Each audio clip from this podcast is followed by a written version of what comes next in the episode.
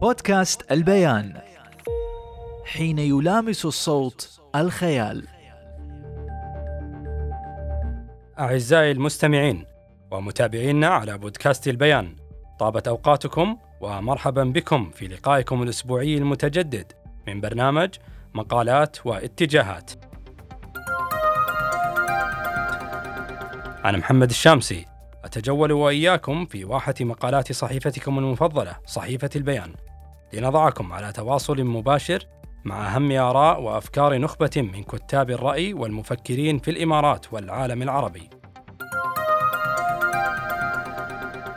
ونبدأ جولتنا بين ثنايا جريدة البيان بأهم ما ورد من مقالات الصحيفة الصادرة يوم الأربعاء الموافق الواحد والعشرين من سبتمبر ونستهلها بمقال رئيس التحرير المسؤول منى بوسمرة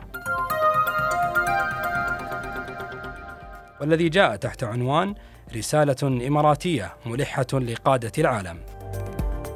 وفيه تقول الحراك المبكر لوفد الإمارات إلى أعمال الدورة السابعة والسبعين من الجمعية العامة للأمم المتحدة في نيويورك يلفت إلى أهمية الرسالة التي تحملها الدولة على عاتقها وتثابر على خدمتها وتحقيق اختراقات فعلية في نشرها وتبنيها.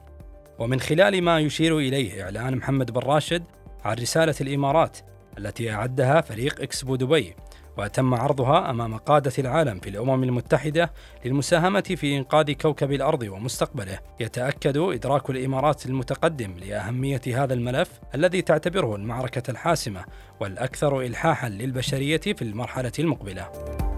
وفي المقال تشير رئيس التحرير المسؤول إلى أن الدور الأممي للإمارات يتضاعف برسالة نبيلة ومصداقية عالية وشهادة عالمية تحمل في طياتها ثقة كاملة بجهود الدولة في دعم المجتمع الدولي لتسريع إيجاد حلول ناجحة وحاسمة للقضايا الملحة.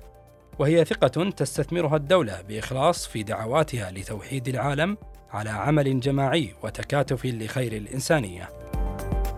ومن مقال رئيس التحرير المسؤول ننتقل إلى الصفحة الأخيرة حيث مقال الأستاذ محمد يوسف. والذي جاء تحت عنوان ملكة عظيمة. فيه يؤكد الكاتب أننا لسنا قضاة ولا نملك حق محاسبة من انتقلوا من الحياة الدنيا ولا نخوض فيما لا نعرف ولا نشق الصدور لنطلع على الخفايا والنوايا. ولكننا ننظر إلى هذه السيدة التي رحلت نظرة الإنسان للإنسان ونقيس أفعالها من خلال مهامها التي حملتها بكل ثقة ويعجبنا صمودها رغم كل الظروف وتقلبات الدهر. ولا نذهب إلى حيث ذهب الجهله أولئك الذين يطرحون تساؤلات ويشككون في كل شيء ويحملونها وزر تصرفات لم تكن مسؤولة عنها فهي الملكة التي تجمع أمة حولها ويكفيها أنها رحلت ومملكتها متماسكة.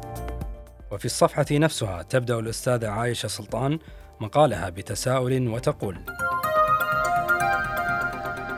لماذا نبحث عن قوانين تحمي الطفل في المجتمعات العربية والإسلامية؟ حسب اعتقادي هناك سببان لهذا الحرص على إيجاد ما يسمى قوانين حقوق الطفل. الأول تعرض الطفل لسوء المعاملة التي قد تنتهك حياته وكرامته مع عدم قدرته على الدفاع عن نفسه. والثاني جهل كثير من الآباء والأمهات بواجباتهم تجاه الأبناء والتعامل مع هذه الواجبات بإهمال أو تخل ولا مبالاة. وفي المقال تشير الكاتبة على أن هناك فرقا كبيرا بين الحنان والإهمال، بين التطرف والشدة، وترك الأبناء للمربيات الأجنبيات وال social media وأصدقاء الشارع وأفلام نتفليكس الخبيثة وقنوات الفساد. هناك فرق شاسع لا ينظر له بجدية بين التربية وإساءة المعاملة. وفي عدد الصحيفة الصادر يوم الثلاثاء الموافق 20 سبتمبر. جاء مقال رئيسة التحرير المسؤول تحت عنوان محفزات استثنائية للشركات العائلية وفيه أشارت منى أبو سمرة إلى أن إطلاق مكتوم بن محمد وبتوجيهات من محمد بن راشد برنامج ثبات لتعزيز نمو الشركات العائلية يجسد توجها استراتيجيا مدروسا للانتقال بركائز الاقتصاد الوطني الأساسية نحو تحولات بأعمدة راسخة تحقق رؤية الخمسين المقبلة فهذه المبادرة تقدم محفزات استثنائية لتبني اقتصاد المعرفة القائم على الابتكار والإبداع. وفي صفحة اتجاهات والتي يكتب فيها نخبة من الكتاب الإماراتيين والخليجيين والعرب بمقال الأستاذ علي عبيد الهاملي والذي جاء تحت عنوان غواية الغول. وفيه يقول جزيرة غوريا الواقعة قبالة ساحل مدينة داكار السنغالية تحمل رغم جمالها الخلاب تاريخا أسودا مرتبطا بتجارة العبيد في القارة الأفريقية. حيث كانت المركز التجاري الأكبر لهذه التجارة في الساحل الأفريقي مع أن مساحتها لا تتعدى 17 هكتارا. ورغم صغر مساحة الجزيرة إلا أنه يزورها ما يقرب من ألف سائح يوميا لمشاهدة معالمها السياحية الفريدة وأشهرها بيت العبيد الذي بناه الهولنديون عام 1776 ميلادي وخصص لاحتجاز المختطفين قبل ترحيلهم. وفي عدد الاثنين الموافق التاسع عشر من سبتمبر.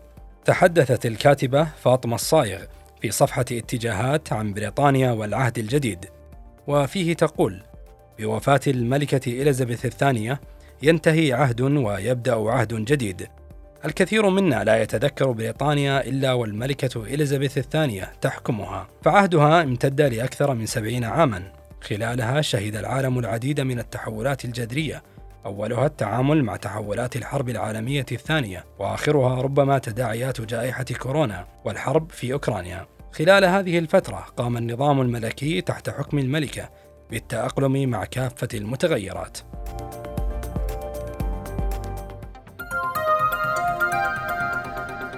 وبهذا نكون قد وصلنا مستمعينا الأعزاء إلى نهاية جولتنا الأسبوعية في برنامجكم مقالات واتجاهات. في صحيفتكم المفضلة صحيفة البيان. دمتم بخير ونلقاكم الأسبوع المقبل إن شاء الله. إلى اللقاء. بودكاست البيان. حين يلامس الصوت الخيال.